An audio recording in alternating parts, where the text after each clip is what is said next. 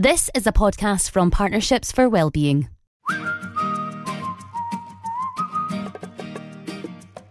So, is Starry, Starry Night a fantastic painting because it's a fantastic painting, or because we know Van Gogh was struggling with mental health issues? But when I stood in front of the painting in the museum, one foot away, it looked like whoever painted it had ripped off the top of their skull and let their brain beam it, the picture alive. Hello, and welcome to this week's edition of Ways to Wellbeing. I'm Jeff Zycinski. The voice you just heard belongs to Lach. He's a singer, a songwriter, a poet, and now the author of a witty, multidimensional novel for young adults entitled Langdimania. Lach hails from New York, where he co founded the anti folk music scene, but he says if you want to know more about that, just Google it. So instead, our conversation moved into more fruitful territory for a well-being podcast. When I asked him why, some years ago, he decided to leave New York and move to Edinburgh, where he has now lived for the past 10 years.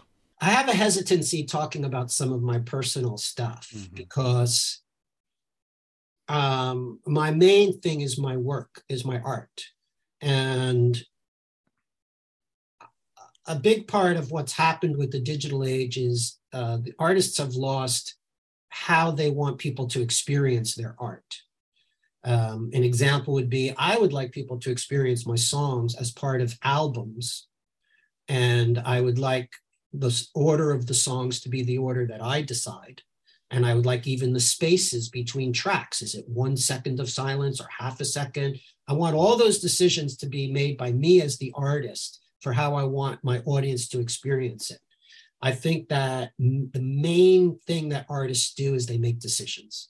And a lot of those decisions are taken away from us. For instance, the decision about wanting people to discover things that, through an album. Well, it's Spotify now, and it's all on shuffle, and it's yeah. all directed by algorithms. So these things are taken away. And one one example of that is, and and and I don't have an answer here, Jeff, um, but it's the idea of how much of an audience experience of art is influenced by their knowledge of what the artist went through.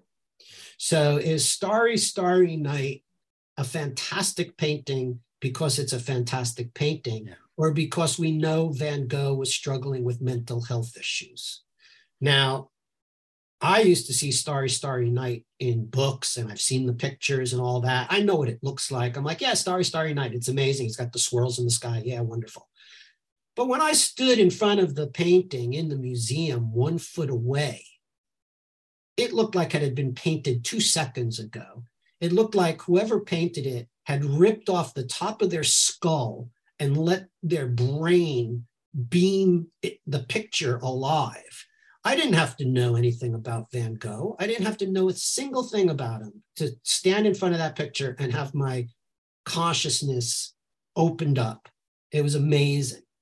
I didn't know anything about the Sex Pistols when I first heard Submission. I was like, what the hell is that?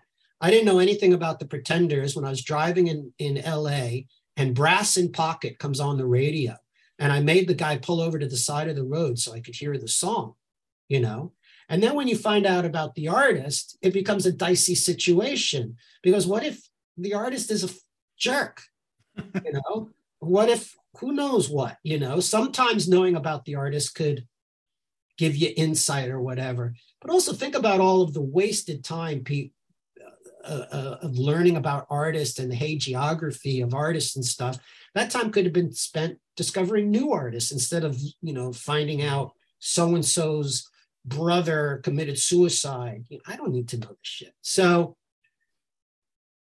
when it comes to why I moved to Edinburgh, the original question, a lot of it had to do with family stuff and things going on. And I'm not sure about that. But it was about wanting to start something new, get to a new place, start fresh, uh, leave the stress of New York behind. And then the question is, why Edinburgh? And there are mystical reasons for it, and there are practical reasons for it. The more practical reason was I would always tour the UK, and every time I toured Edinburgh, I was enchanted by the city. And the, the, basically, I'd be on tour. The first time I ever played Edinburgh, I was driving up what I now know as the Mound, and I saw Ramsay Garden, those white buildings on the cliff with the castle next to it. And this chill went through me, and I was like, something's going on. There's something here. This is more than a deja vu, whatever. Then I got to the gig. It was La Belle Angele before the fire. Played that gig. A year later, on tour, blah, blah, blah, blah, going up this road there's those houses on the cliff again. There's that castle. Here's this weird feeling I have again. What the hell is this place? So I walked around the city that time and, and fell in love with the city. Um, then I played the show. Oh, and then uh, Richard Melvin, our, a mutual friend of ours, um, did a uh, six part series on American folk music with Dean Friedman uh, curating it. And Dean got in touch with me and asked if he could do one of the episodes on anti folk. I was like, sure. So I met up with Dean and we had a great time. And so then when I came to play Edinburgh, I played at this uh, venue and, and Richard was there. And the venue the venue was all decked out in Lower East Side New York stuff, pictures of Lou Reed, Edie Sedgwick, all this stuff. And I was like, this is, I went up to the club owner. I go, this is so cool that, you know, you've made me feel so at home. Thank you for doing this. And they're like, what are you talking about? I said, you know, all the New York stuff and, and the Lou Reed and all this stuff. And they, and the guy goes, oh no, it always looks like this. We based this club on you. Like you inspired us and that's why you're playing here tonight. Like sometimes it takes a while for the penny to drop for me. And I was like, oh, okay. So that put me in a really good mood. And at that set, I did a lot of storytelling uh, during the set. And Richard came up to me afterwards and asked to produce me for the Fringe. I'd never heard of the Fringe. And uh, he talked me into it. And he said, oh, by the way, you know, it's going to be stand up. You could do that, right? And I said, yeah, sure. And I drove away. I forgot all about it. Then he called me like four months later. And he's Karen Koren of the Gilded Balloon wants to see how the show's coming along. I was like, show? What? What? Was the show that you're doing at the Fringe. Remember, I'm producing your show. I was like, oh yeah, yeah, yeah. She wants to fly you over to see see what you're coming up with. And I'm like, is this a free round trip ticket to Edinburgh? He said, yeah. I go, oh, the show's doing great. I had no show, so I flew over. I uh, I uh, the next morning, I, uh, before doing the show, Richard's like, "Can you do a little bit of what the show is? You know, I can give you some notes." So I just played some songs and talked about them. And Richard said, "That's fine. Just say New York a lot more. I love New York." So it was at the Voodoo Rooms. I got there; it was packed. It was all these comics who wanted to see who this guy they never heard of is getting this kind of treatment, and I agreed with them. And uh, but I got on stage. I told the first thing that came to my mind. It got a big laugh. The endorphins mixed with the adrenaline. I was off and running, and it was great. Karen offered me two shows a night, a one man show, and she wanted me to bring the anti over. Mm-hmm. And uh, a year later, I moved here, mm-hmm. and I've been living here ever since. So about ten years. I think the first time I saw you perform on stage was at the Fringe, um, probably one of the, the late night venues, I'm not quite sure. And there's a story you told that I have told countless times to other people because I found it so inspirational. But you know the way memory is. So when I tell it back to you, you'll probably say, I never said any of that.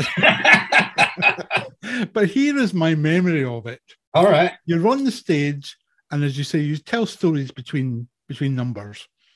And you tell the story about being quite young in in Brooklyn. Was it Brooklyn or Queens? I can't remember where you were living. The, well, I was born in Brooklyn, but I grew up in the suburbs of New York. Right. And then I moved back to the Lower East Side when I was like 17, 18.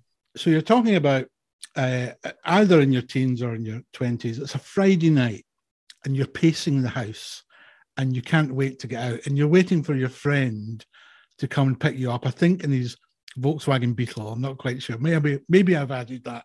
No, no, it was a green Volkswagen Bug. You got it. Great. And uh, and you you tell a story about pacing. I can't wait to get out. Can't wait to get out. And then you turn to the audience and you say, you've got to get out of the house. You've got, thank you so much. Well done for coming along tonight. You got out of the house. And the bit I might have added, and when I tell it to other people, is the lesson, which is nothing happens unless you get out of the house. And I tell this to people, and it's true. And I've found that you can sit and wait for things to happen, excitement to happen, for people to discover you or whatever. But nothing happens unless you get out of the house, meet people, be influenced by people, and look for opportunities, say yes more often than no, all of that. Uh, and uh, you really have, you know, you really have been an inspiration to me, Lach. So oh, thank, thank, you very much for that. And I think we are, in, uh, remind myself, we are in an edition of Ways to well-being And I think that is a good well-being message for people as well, which is, you know, you've got to get off your backside now and again and uh, and and make life happen before it's too late. The story, which which song? Oh, that's that song. That story comes up in a song of mine called "Kiss Loves You," mm. which is a sort of um, tribute to a friend of mine who loved the band Kiss, and um, I've I have like three different monologues I do on depending on the night and, and the feel of the audience. That one, the get out of the house one, is about yeah. So it was, it, it's more about your early teen years, Friday or Saturday night, looking out into the night, waiting for your friend to drive up, get you out of the house. Because people say rock and roll is about sex. They're right. They say it's about drugs. They're right. But first, you got to get out of the house. And rock and roll is about getting out of the goddamn house. You got to say it like Jack Nicholson, the goddamn house. And uh, I remember looking out into the night, waiting for Norman to drive up in his green Volkswagen bug. And I'd hear my dad behind me, like I've heard, all, like every kid has ever heard their dad say those words Where are you going tonight? And I would reply, like, every kid throughout history. I'd put on my James Dean snarl and I'd say, nowhere. And then I'd hear my, I'd hear my dad say, what are you going to be doing out there? And I'd say, nothing, just praying for Norman to drive up and get me. I'm, I'm saying every kid throughout history, 2,000 years ago, Jesus looking through the flaps of the tent waiting for Judas to ride up on his donkey so they could see the Philistines play, just going, Come on, Judas, get me out of the tent. I can't take the pressure. My mom thinks I'm God. And then that last piece of gravel on my driveway would illuminate in the Norman's headlights, and I'd be out of the house, get into the Volkswagen bug. We'd peel out into the night, liberated by rock and roll and really cool boots. and it is about getting out of the house. Um, but I have a I have a philosophy I've been working with uh, for the last year. Can I tell you about that a little yeah, bit? of course. And um, it ends with the idea of getting out of the house, but it doesn't start there. What it starts with is I had this idea or revelation, I don't know, a year or two years ago, because I've been dealing for the last well, I don't believe in linear time, but I've been dealing with the last several years with a lot of grief and loss and uh, healing trauma and stuff. And um, this thought, this phrase came into my mind, which was don't strive, arrive. Came into my mind. I was like, oh, I like that. Don't strive, arrive. What do I mean by that? And then I thought about the idea of arriving and you would hear uh, celebrities in interviews you know, they'd be like, when did you know you arrived? Well, when I got the sequel, you know, or something like that. It's always something like that, you know. Why do we have to wait for outward validation to decide we've arrived? We could just decide it ourselves where we are, wherever we are, just decide, you know what? I've arrived. And we could let go of this nonstop race to the grave to get something done in our heads that doesn't matter because you're going to the grave anyway. Just decide you've arrived. And I wrote above my door at my of my flat, you've arrived.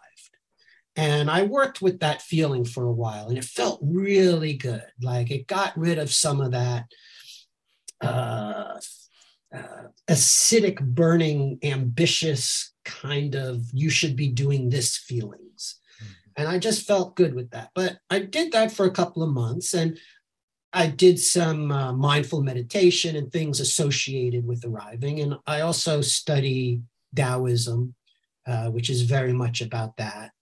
And after a while, I was like, okay, you know what? I've arrived. What do I do now? Mm. And the word that came to me was cultivate. And so I spent some time cultivating, weeding the garden, doing the laundry, doing the dishes, doing the shopping, all those kinds of things. I wrote a song called um, Arrive, and I wrote a song called Always Meet Your Heroes, which is uh, basically about you should meet your heroes because you're going to find out they're schlubs just like and it will take the pressure off, you know? so I I was working on feeling like I arrived and working on cultivating. And after a couple of months, I was like, well, my flat looks great. The garden looks great. Um, I am well groomed.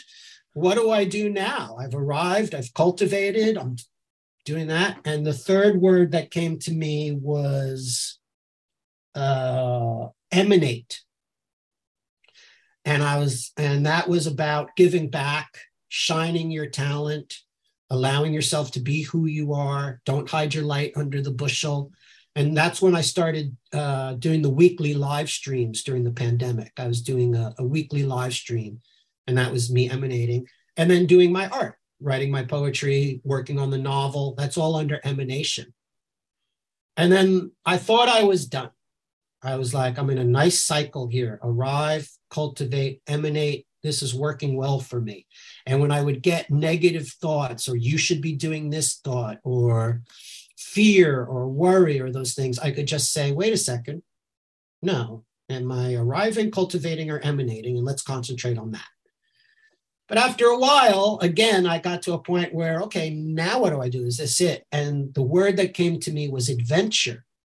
And I tightened up when I heard that word because it made adrenaline go. And for people who've been through trauma, adrenaline's a tricky thing.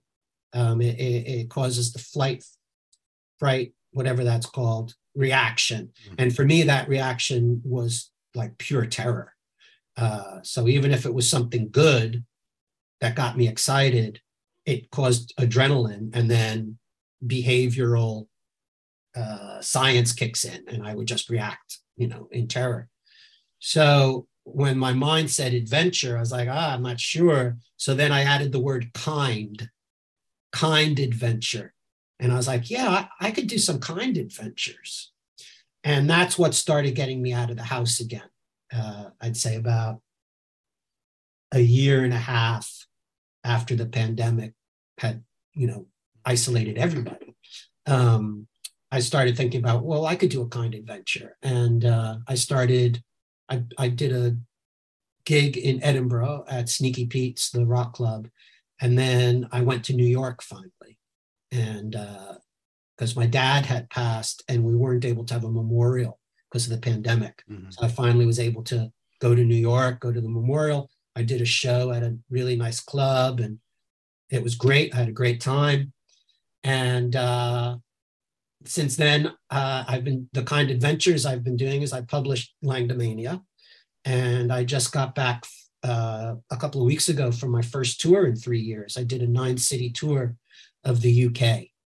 And the reason that we need to have these kind of adventures is what you said um, as artists that's where the x factor kicks in. That's where the networking happens.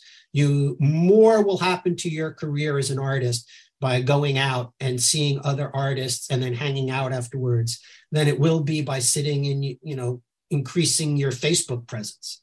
Um, so there's that x factor that's necessary. There's also fresh input you get as an artist. You don't get that just sitting in your house. You need to get out and see somebody trip over a dog on the sidewalk or something. You need input.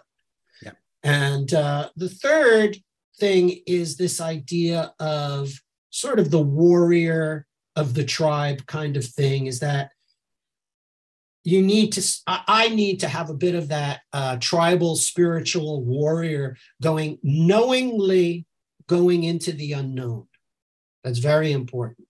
Knowingly going into the unknown not knowing why you are doing that just knowing that you need to uh, because when you get back from that journey you will understand why you took the journey but you can't have that understanding until you've taken that journey. You need to go out there and come back with the hide of the buffalo or something and go, look, look, you know, so that you can, you can't feel triumphant if you don't do something that makes you feel triumphant.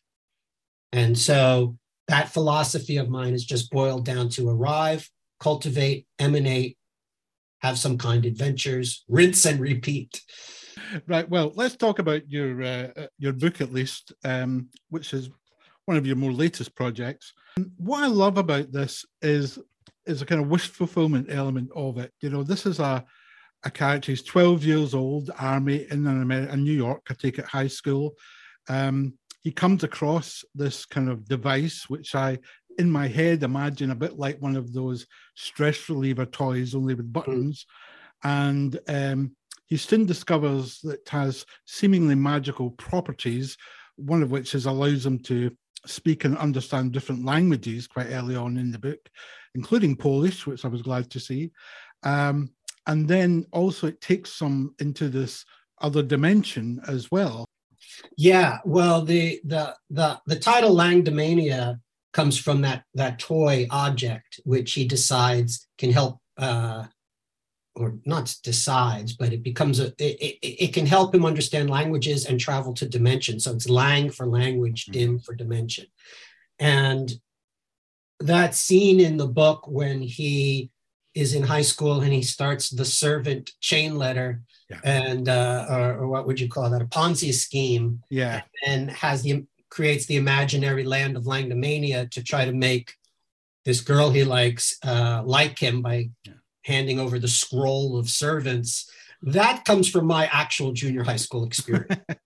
That's uh, that scene was originally so the previous book I wrote uh, called "The Day I Went Insane" is a anecdotal memoir, and then and that got finished in rough form and a lot of what became uh, my BBC four show Lach Chronicles is uh, from that unpublished book. Yeah. And um, when I decided to start writing Langdimania, um, I just took that scene from my biography and made that uh, part of you know who uh, what Army was doing. So there's biographical elements uh, to that. So in some ways, I've been writing it since junior high school in my head. But I start I sat down to start writing it about a year after I moved here, um, and then you know, it, it, I had to also deal with a lot of stuff in life. So it was slow going, getting chances to write and stuff. And once I finished it or thought it was finished, the point from when I first thought it was finished to when it was published was probably another four years. Yeah. Because there was editing, flirtations with publishing companies and literary agents, and what they wanted the book to be, and me saying, no, that's not what the book is. And then all that kind of back and forth yeah. until it finally came out as an actual book one can hold in their hands. And I consider it finished uh, about a month ago. Yeah. No, it's an absolute page turner. Um, there's just so many kind of scenes that make me kind of laugh and cringe at the same time. When he blurts out on the school bus that he does like Wendy and it all goes silent and people realize, and then, then his next thought is, I have to leave school. and and of course, that's exactly the way you think when you're 12 years old. You think this awful thing has happened to you. Yeah. There's no going back, yeah. and uh, I'll have to start a new life. Yeah, he's got he keeps a, a, list in his head of his top 10 most embarrassing moments. And, and that shot to the top. I used to do that, but I'm still the list gets longer every year. If people want to read your book and your poetry, uh, it's on Amazon and all the usual places, I take it. Yeah, so at the moment, uh, Langdimania holds book to camera. Um, is available Amazon. So whatever country you're in, mm-hmm. you just go to your country's Amazon and you can order the book.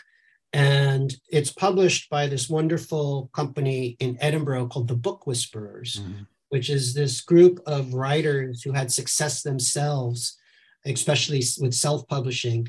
And they started the Book Whisperers to help people along the that journey. And then they decided to start their own publishing company. Mm-hmm. And uh, they put out Langdimania. What, what's the reaction been to the book? Um, well, it's it's very early days. Mm-hmm. Um, I have a great pull quote from Jeff Zycinski, an absolute page turner. Yeah, absolutely. um, so so far, you know, as far as people getting in touch with me, it's been wonderful. Uh, but it's still very early days with that. And then my book of poems, the thin book of poems, this is this third edition just came out. So the first two editions were black covers with white text. This is a white cover with black text. And I finally allowed them to use the uh, Dylan and Suzanne Vega quotes on the front mm. cover, which is nice. You mentioned uh, the quotes from Suzanne Vega and Bob Dylan, which reminds me, this is an odd question to ask you. Um, and I don't know what the reactions are going to be, but you're kind of a big deal, right? Maybe I'm a bit of a fanboy, but well, thank you're, you. you're kind of a big deal. You're well known among some of these famous names you mentioned. Uh, and then you moved to Edinburgh. And I know you've done many things in Edinburgh and, and, and hosted clubs and got involved in various enterprises.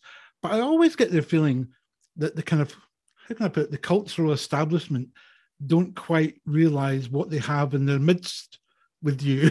you know. Thank God. Thank Loki. you, you really mean that? You really, do you like to keep a low profile? Yeah, I've got I've got something that Bob Dylan will never have.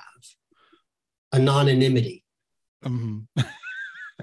and also, you know, there's a there's a I mean, I say that a bit facetiously, but uh, there's also this wonderful quote uh, I, I, story, and it, I don't know how apocryphal it is, and or who the people are involved is, but paraphrasing the story is um, these two uh, writers are at like a fancy Hollywood party, and uh, they're at a movie star's house, and the movie star has a Picasso on the wall, and he's got a Calder mobile, and you know the living room, and he's got the heated pool, and he's got all this. And one of the writers turns to the other and goes, This is so amazing. This guy, he just has, he, he just is so amazing. Look at all this stuff he has. He has Picasso and stuff. And the other writer says, Well, he's got, I've got something he'll never have. And the other guy's like, What? And he says, Enough. Yeah. You know? So, you know, it's like at the end of the day, you could have everything, but but have you arrived? and uh, I mean, I had those dreams, you know, and they drive you as a teen and in your 20s and stuff. You know, I as a teenager, I had the Led Zeppelin poster on my wall and said, I'm not going to stop till I'm as a big rock star as, you know, yeah. Robert Plant and Jimmy Page. And and you have to have that belief if you want to make it in that game. You know, you have to be Muhammad Ali and say, I am the best, and you have to believe. And, you know, that's how you get there. But my journey took a different path and there were times where I was resentful on that path. You know, I would look at somebody who would get a major label deal and then they'd be interviewed and they'd say, Oh, you know, well, I was inspired by this guy Lach in New York. And every mm-hmm. interview would go, Who? and then I'd be like, Okay, well, why do they have that? And I mean, eh, eh, eh, all that stuff, you know. But I don't, I don't have that and haven't had that feeling in a long time. The feeling that I have related to that is I want to write the next poem. I want to write the next joke. I want to write the next story, the next song. That's what I want to do. And I want to take care of my son and my dog. And I want to have kind adventures. And that's what I want to do. It's this rock star pop culture bingo that so many people play and say, well, I have to tick this box and this box. I need to be on the cover of this magazine. I need this. I need that's all part of erroneous thinking of I will be happy as soon as fill in the blank. I will be happy as soon as my partner stops being crazy. I will be happy as soon as I can stop drinking. I will be happy as soon as I have a drink. I'll be happy as soon as I'm a star. As soon as I'm on Jimmy Kimmel, I will be happy. You could fill in that blank as much as you want, and seven seconds later, you are not happy. The way to do it is to sit under a tree and contemplate who the hell you are, what you want to do, what makes you happy. What makes me happy is waking up in the morning, writing a poem. Yeah, I am not beholden to other people's ideas of what success is. I'm only beholden to my idea of what success is. And um, uh, that's that, you know. Well, let's finish off by reminding people Langdimania, a funny, original, exciting page turner, full of adventures, wish fulfillment, made me laugh, and made me remember my um, school years angst as well. Um, it says on the Lach is really quite magical. It says on the front from the Herald, and I would agree with that. Thank Lach, you so thank much. you very much for being a guest on Ways to Wellbeing. Thank you so much, Jeff.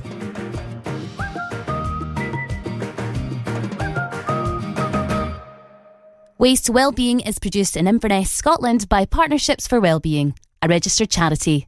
To find out more about our services, go to p4w.org.uk.